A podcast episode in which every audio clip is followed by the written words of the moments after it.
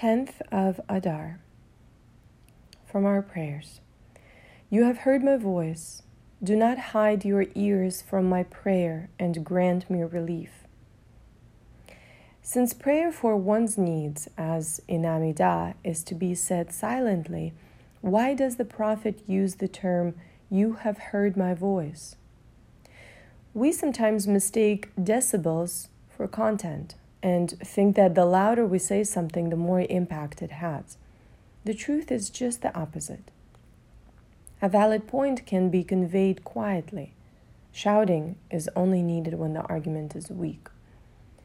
The Torah states that when Pharaoh's daughter found the infant Moses in the reeds, she opened the chest and she saw the infant crying and said, This must be a child of the Jews.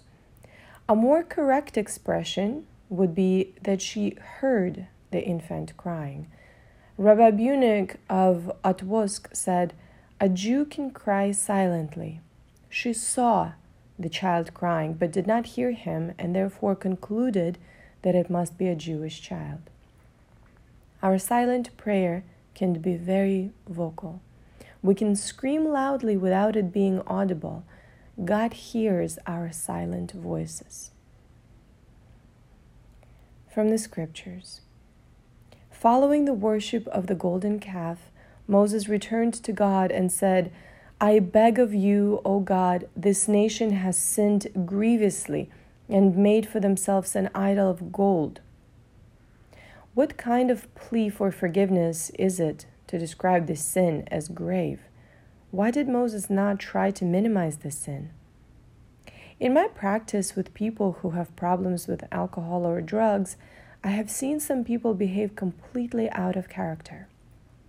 It is very obvious that when they did some of their actions, they were not in their right minds or in full possession of their faculties.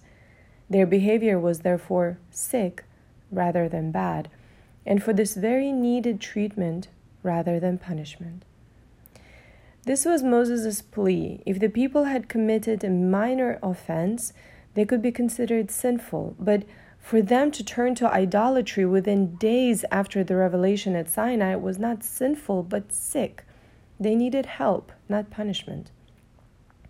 We should recognize when things we do are out of character for us and take appropriate steps to be healed from our spiritual sickness. As one recovering alcoholic appropriately said, I am not responsible for my disease, but I am responsible for my recovery.